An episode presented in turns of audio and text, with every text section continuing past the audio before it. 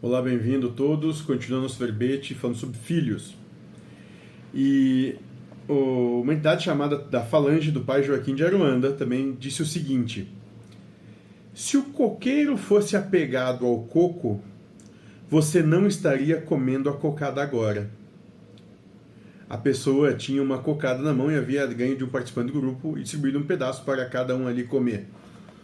É, e é mais ou menos isso, é na simplicidade da entidade desse preto velho, a gente consegue talvez umas grandes lições para a vida, né? É, nós temos de deixar os nossos filhos serem quem eles têm condição de ser.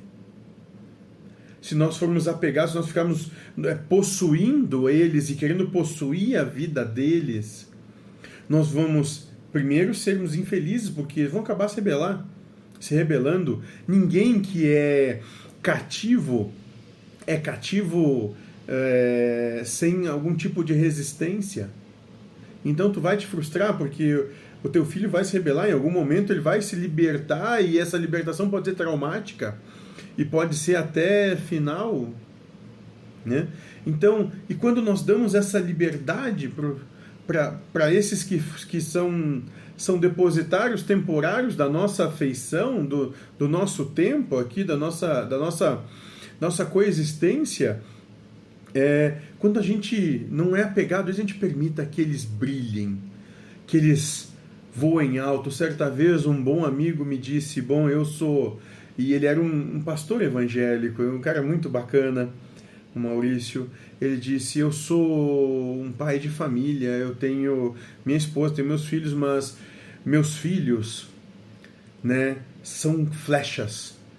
E Deus me fez como um bom arqueiro, com braço forte e arco bem afiado, para que eu possa pegar cada flecha e atire o mais alto e mais longe que for possível.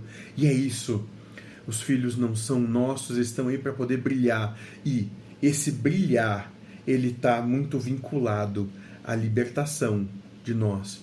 E quando nós libertamos os outros, nós libertamos o outro, a gente compreende que aí sim o outro fica porque ele não tem mais a, o, o, o medo ou a percepção de que pode ser aprisionado, daí ele fica.